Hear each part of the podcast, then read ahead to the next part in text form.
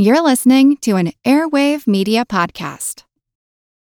When you need mealtime inspiration, it's worth shopping Kroger, where you'll find over 30,000 mouthwatering choices that excite your inner foodie. And no matter what tasty choice you make, you'll enjoy our everyday low prices, plus extra ways to save, like digital coupons worth over $600 each week. You can also save up to $1 off per gallon at the pump with fuel points. More savings and more inspiring flavors make shopping Kroger worth it every time. Kroger, fresh for everyone. Fuel restrictions apply. He slammed him, and the weapon was a word. Inflation. Inflation. More inflation. Jimmy Carter managed to use it against President Ford four times in their first televised presidential debate. A confused government, he said. A wasteful defense establishment, he said. Controlling inflation. And high inflation. Then later, the worst inflation since the Great Depression. The inflation rate under Kennedy and Johnson was 2%, one third of what it is under this administration. The blows hurt because for President Ford, inflation was specifically a targeted problem. I will not take your time today with the discussion of the origins of inflation and its bad effect on the United States. But I do know where we want to be in 1976. That he set out having taken over after Nixon's resignation as a problem he would solve along with Congress. He appeared before Congress with a special speech. He even developed committees and a program. We must whip inflation right now.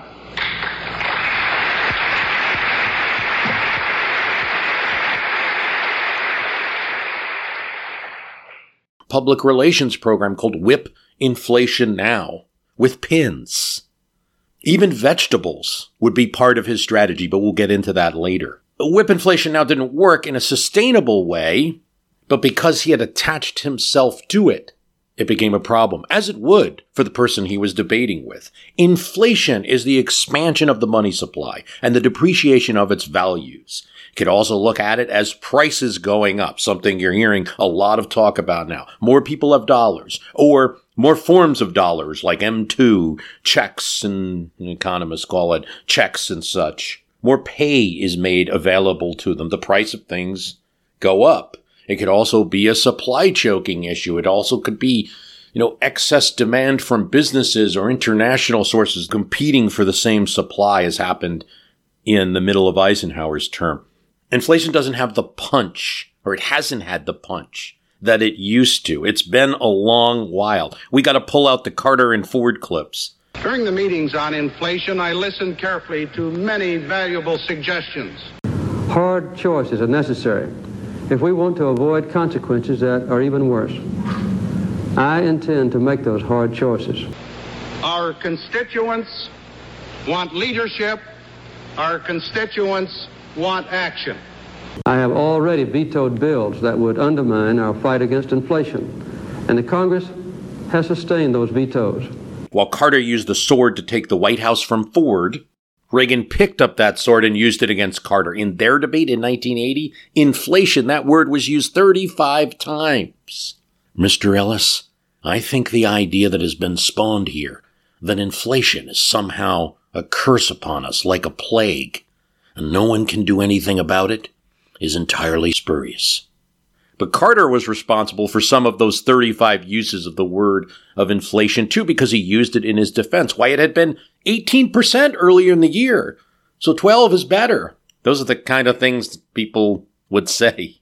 And in case we need some perspective on it, it has not been more than 5% since 1990. Carter had spoken during the 1976 campaign of Ford's economy in terms of a misery index, just adding together unemployment and inflation to come up with a big sounding number. 12.5%, he said it was during the 1976 election. Reagan used that against Carter. That calculation was now 20%. I believe it means something. On Time magazine, the cover showed a picture of President Carter. Above him, an orb of calculations, percents, dollar signs, charts, a kind of graphic way of demonstrating this inflation monster. And it had Carter saying, discipline, discipline, discipline. I want to have a frank talk with you, Carter said to the nation I do not have all the answers. Nobody does. And it's true. Inflation is confusing. It's not the same as just how many people are jobless. The word inflation in an economic sense, not talking about balloons, Google tells me, is used very little until 1970. Google measures all the printed uses of a, of a word, and then it is used a lot. Once we hit 2000, it isn't talked about as much.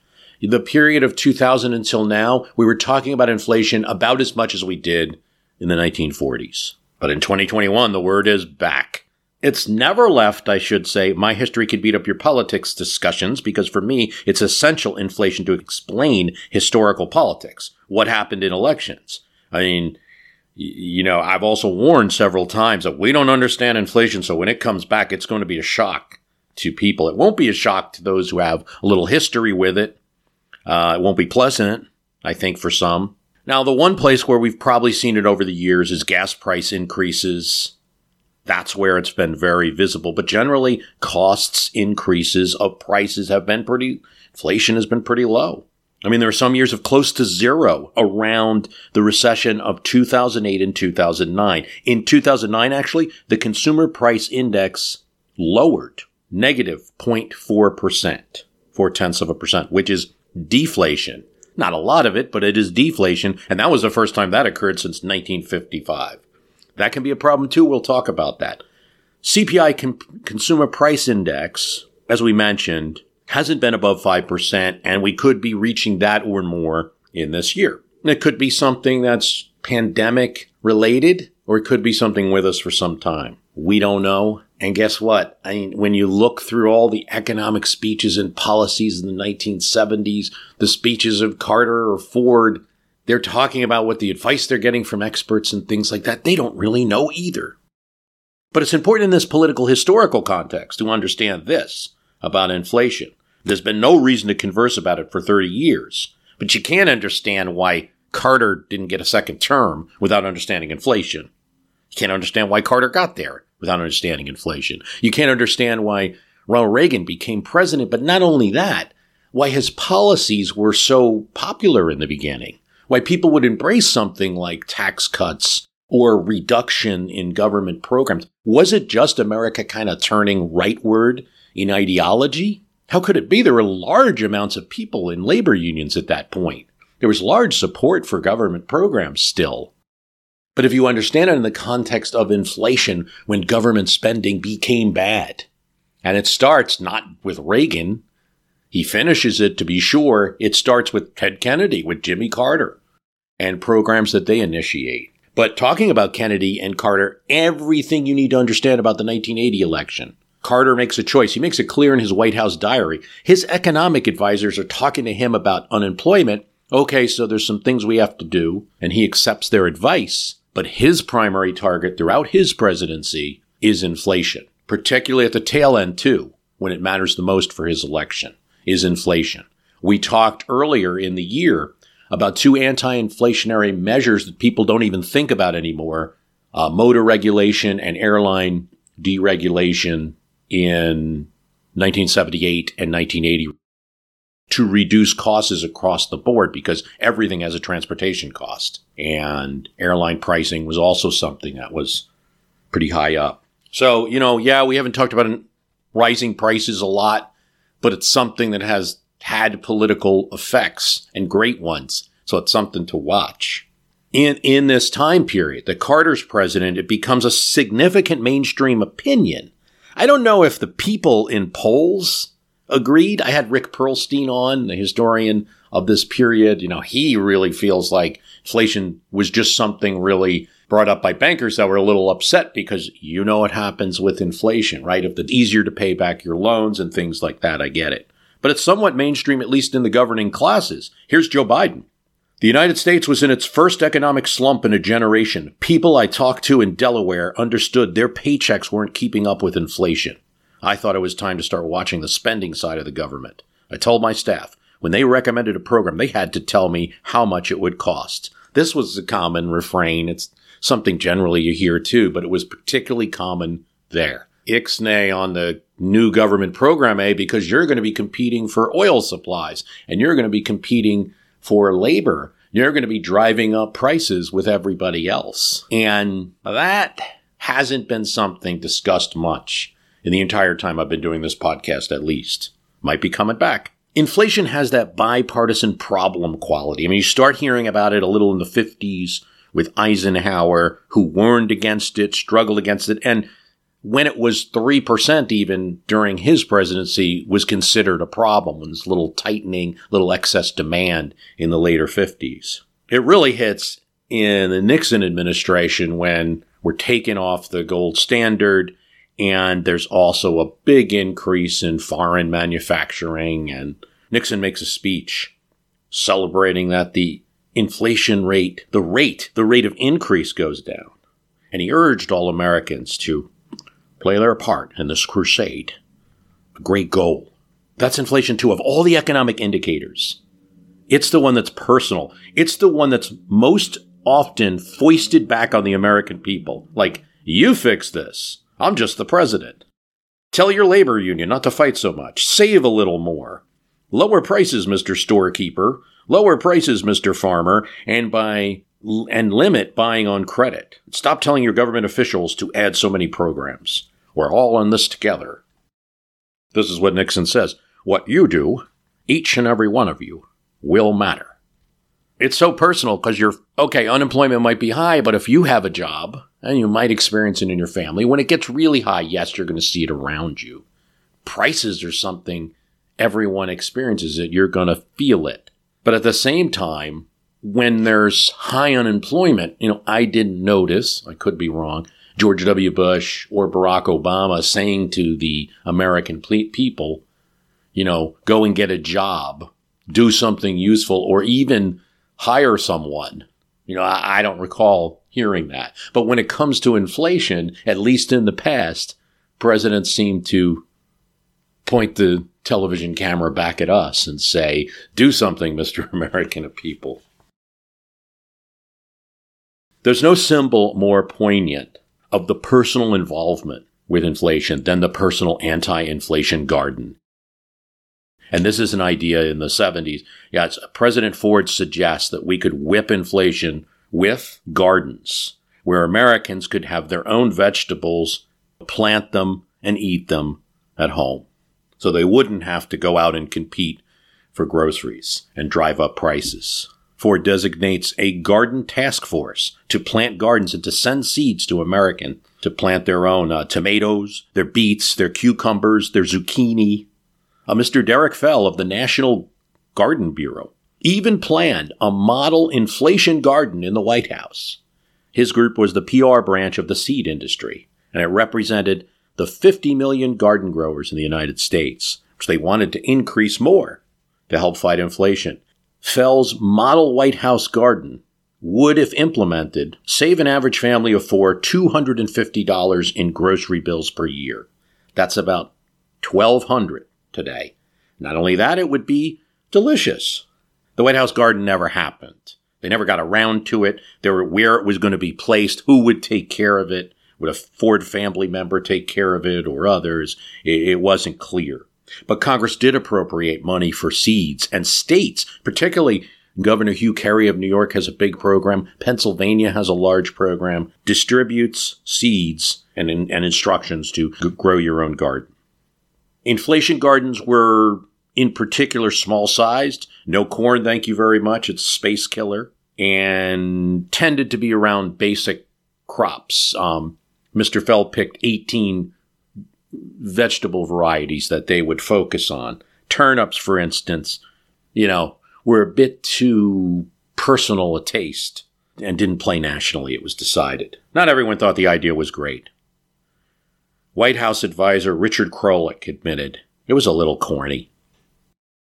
Well, maybe, but who knows? Groceries prices go up more in 2012, 4% in some places, and beef, I'm hearing as much as seven uh, at the time of writing. Who knows? You might start hearing this corny idea become mainstream again, and maybe Biden will out be, out, be out there sending seeds.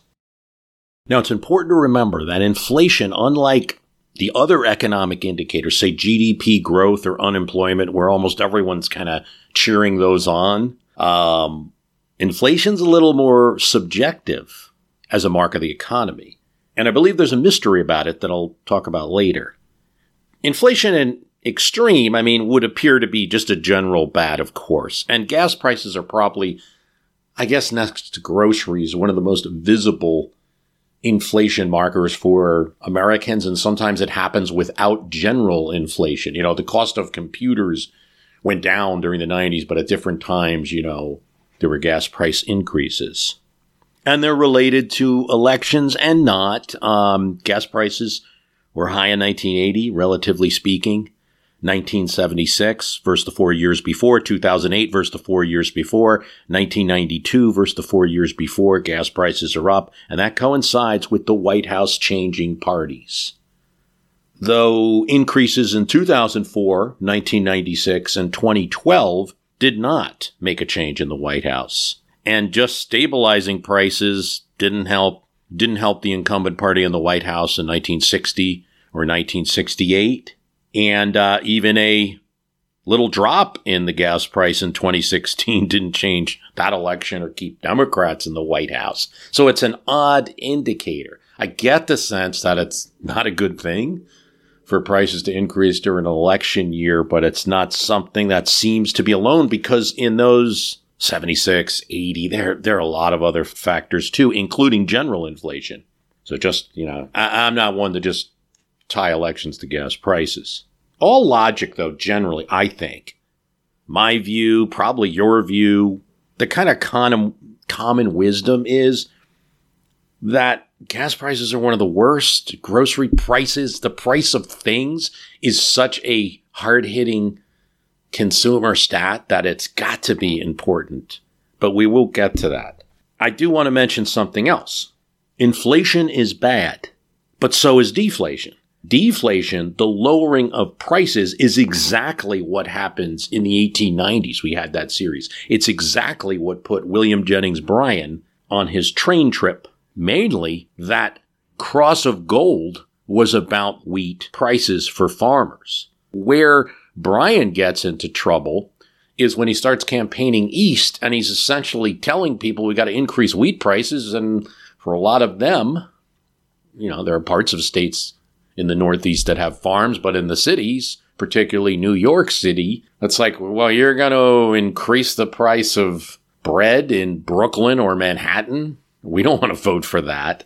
Inflation deflation has winners and losers, unlike some of the other stats. It's not just the 1890s either. It's a big problem, deflation during the Great Depression. This is what FDR is focused on. How can he get prices up? Both for farms, that's a big part of the New Deal, but also manufacturing. Uh, they try various things through the NRA before it's ruled unconstitutional to try to essentially get manufacturing to combine to raise prices. The government decides to buy surplus farm products and to pay farmers essentially to have land but not to grow crops. That's a combat not against inflation. It's, in fact, it's inflationary. Want to learn how you can make smarter decisions with your money? Well, I've got the podcast for you. I'm Sean Pyles and I host NerdWallet's Smart Money Podcast. On our show, we help listeners like you make the most of your finances. I sit down with NerdWallet's team of nerds, personal finance experts in credit cards, banking, investing, and more. We answer your real-world money questions and break down the latest personal finance news. The nerds will give you the clarity you need by cutting through the clutter and misinformation in today's world of personal finance. We don't promote get rich quick schemes or hype unrealistic side hustles. Instead, we offer practical knowledge that you can apply in your everyday life. You'll learn about strategies to help you build your wealth, invest wisely, shop for financial products, and plan for major life events. And you'll walk away with the confidence you need to ensure that your money is always working as hard as you are. So turn to the nerds to answer your real world money questions and get insights that can help you make the smartest financial decisions for your life. Listen to NerdWallet's Smart Money Podcast wherever you get your podcasts. Because when you get around to Carter's presidency, and we talked about how bad things were, it is more of a mix, by the way, than people think now. It, it was particularly bad economically right at the wrong time politically for him, which was the election of 1980 and then his last few months in 1981. Overall, the Carter presidency creates more jobs per year than Reagan, both Bushes, Obama, more than Nixon, more than Ford. There's a 10 million job growth during his term. There are some reasons for that. It's a bit of a recovery from the Nixon recessions and the Ford recession that he benefits from the beginning of his term. He has some programs for job training, worker relocation, for youth employment, directly increases some federal jobs. There's a program, CETA, that adds 300,000 jobs directly during his presidency. Uh, much of this job growth, if you look at it, the Carter job growth is going to be 1978, really March to November 1978 is like a job steamroller. If that had continued through his presidency, I think you would have seen a two term Carter, but it does not. I mean, in 1980, it's almost the exact reverse. April to July 1980, and then very weak job growth going into his election in the last few months. And then the problem is job growth with inflation means the workers feel less rich. Job growth, you know, with high interest rates and credit curbs, including credit curbs imposed by President Carter directly and by Congress, reduce what you could do with that money. So even a person who had a job, you know, in the late 1970s, it's possible that their the credit power that they had may not have enabled them to do as much with that. So you got to look at things that way. Kevin Phillips, in his Politics of Rich and Poor, talked about how during the Nixon, Ford, Carter years, people like farmers, oil producers, people with mortgages, people who had a lot of savings and wanted good interest rate return on them, people depending on that income, did pretty well during this time. There were millionaires in Iowa and Idaho. At the same time, they were earning good money for, from farm prices.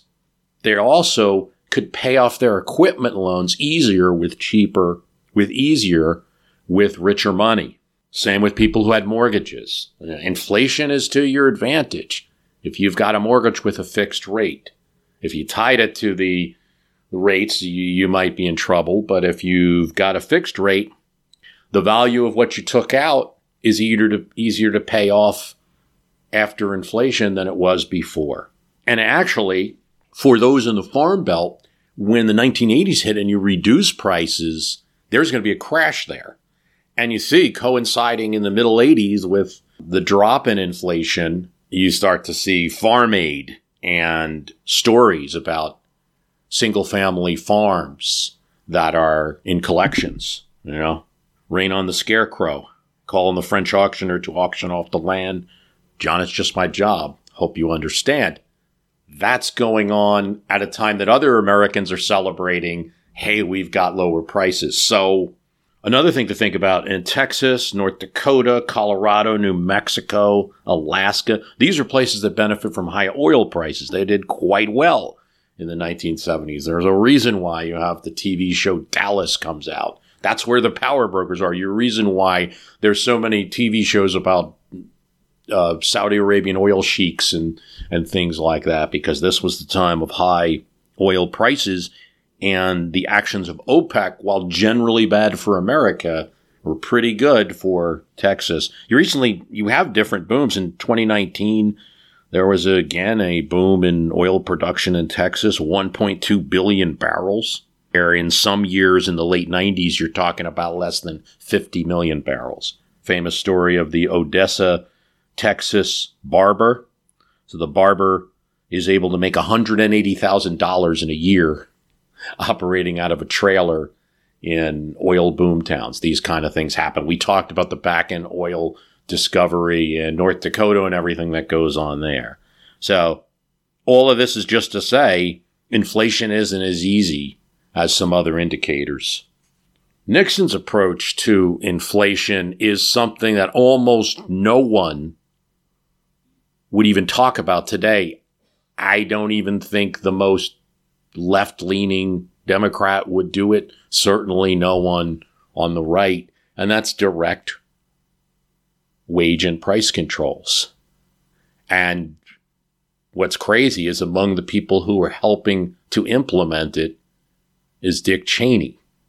So he has a job. Uh, he's working for Donald Rumsfeld in some of the domestic policy organizations in the Nixon administration. Nixon institutes a 90 day freeze after he's completely removed the United States from the gold standard and he doesn't want things to get out of control during the election year of 1972 institutes a freeze on wages and prices and then is going to determine the prices for things but between the pay board and the price commission they're dithering Nixon sends in his fixer, and that's former Congressman Donald Rumsfeld, who takes charge of the operation, gathers about a dozen assistants, and from the account of this, they're literally in an office with an IBM Selectric typewriter calculating the prices for and determining the prices for things. Dick Cheney's one of many people involved in this.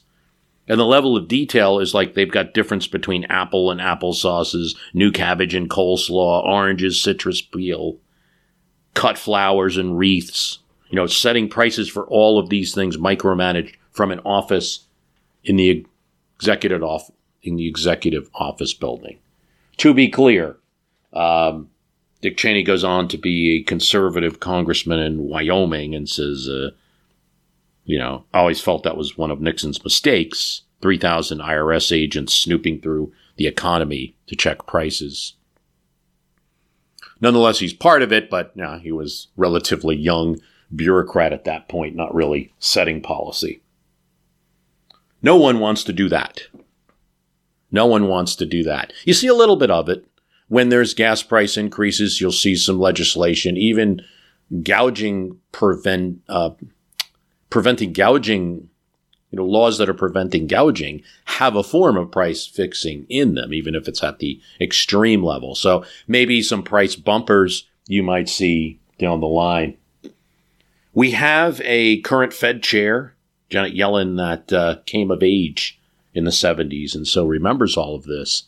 It's made it clear we never want to see that type of inflation again. Archie Bunker you know, famously on TV eating spaghetti without meat instead of spaghetti with meat. Stories of sacrifice, Carter with the sweater telling people to turn the heat down, um, conserve, discipline both of the government and the people. I'm Jane Perlez, longtime foreign correspondent and former Beijing bureau chief for the New York Times.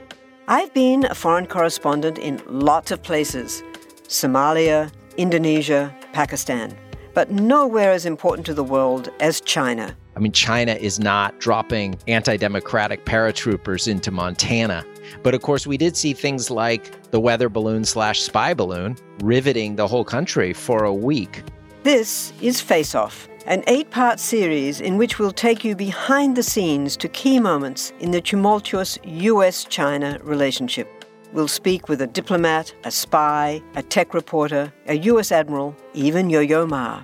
Plus, my pal and noted China historian Rana Mitter joins the conversation. We'll look at what's driving the two nations apart and explore whether anything can help bring them back together. Face Off launches April 9th.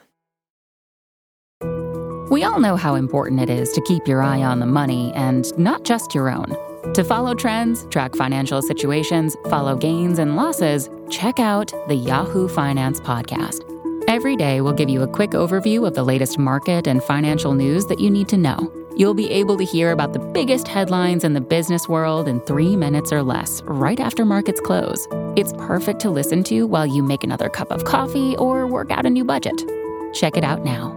Listen to Yahoo Finance wherever you get your podcasts. That's Yahoo Finance, wherever you get your podcasts. I think there's a mystery about inflation, and it's that there's two ways of thinking about it. Is it more of an elite economic stat that people like Janet Yellen and bankers care about because it is something that there's a little bit of conflict of interest? And I don't even mean it in a sinister way. It's just how these people their jobs, how they're oriented. For a banker, inflation means I loan you money. Now the value of that has eroded the, by the time you get paying me back, it's easier for you to pay it back. And I didn't really make much on my loan. And so if you have something that hurts the essence of banking, the essence of credit, you're going to do everything to prevent that. And, and that's why you see the Federal Reserve, even during all these years with low inflation, are always talking about. And so that begs the question, is it more of an elite, Beltway, Wall Street, World Economic Commission type economic stat with only the occasional overlap with American voters in gas prices or prices at the grocery store or something like that? Or is it a real factor in elections? I had Rick Perlstein on, the historian, during the talk about Carter and 1980. His strongly felt that Carter was misguided in trying to reduce inflation and making that his priority.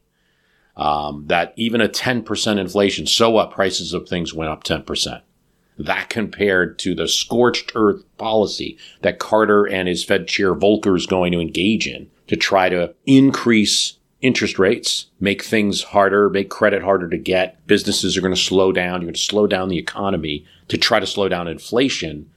That was a horrible trade in his opinion and the opinion of many as well. And I think today, I don't think that there's a president that could sustain that policy. It's going to say, I'm going to spike up unemployment. I, I don't think Republican or Democrat it would happen. There's too much, for all the bickering and partisanness, there's a lot of agreement on some fundamentals. Like, for instance, even though they might do it in different ways, there's a kind of Keynesian consensus on, with a little bit on the fringes of not doing it. There's a kind of Keynesian consensus in both parties, either through tax cuts which Keynes would have approved of, or direct government stimulus. That when the economy goes down, it's up to the government to do something. That doesn't seem to change with parties. And if you follow uh, what Perlstein had said on our program, and, and it's not just him, there's many others that feel this way. Carter's real issue was the unemployment and the economy, and also the Ted Kennedy challenge within his own party that he should have politically checked and could have if he wasn't such a hawk on inflation he's going to end up making deals in the 1980 convention just to get through it, just to get the nomination again to, that are going to be, you know, in his own view, inflationary. Huge government spending programs, jobs program. Politically speaking, the question is, is inflation real? And I think, again, I, I go back to common wisdom, my own feeling, really. It's like, how could it not be? Grocery prices go up. You're not going to reelect the president, right? Seems simple. Nate Silver looked at this and ranked inflation as 27th as a factor of economics among many other things, including unemployment and manufacturing output was like the one that he thought was the highest between 1948 and 2020. 27th is inflation, ranking down there. So, you know, I mean, that's Nate Silver. That was the, he has some detailed charts and it's uh, one of these kind of watch and see. I'm not sure that I'm going to totally buy into that. And I want to see more evidence because I also think it's the timing of elections that affects some of this stuff. Like if you have really big spike in an election like 1980, inflation had to be, in my opinion, one of the factors that stopped Carter from winning. It was just too high at uh, 12 or 18 to 12 percent in his election year. Um, but I'm also a person that reads political journals and, and looks at the facts. It's a powerful argument too that there are so many factors that are that are more uh, important, and that if you were to have a situation, perhaps where inflation was high, but we were also matching it with salary increases, unemployment increases, social security increases tied to the rate of inflation, labor unions getting more of what they wanted, unemployment was not high, that, you know, we just kind of move everything up to scale and might be okay, and the political effects would be limited. Hey, look, it's not an economics podcast. All I can do is look at the history, look at the politics where inflation's been present and it's had an effect, and just say, you know, hey, well, it's something to keep watching. If you're so inclined, get yourself some tomato or zucchini seeds and, and plant away. I want to thank you for listening. Website is www.myhistorycanbeatupyourpolitics.com. We have a Patreon, patreon.com slash MHC B U I P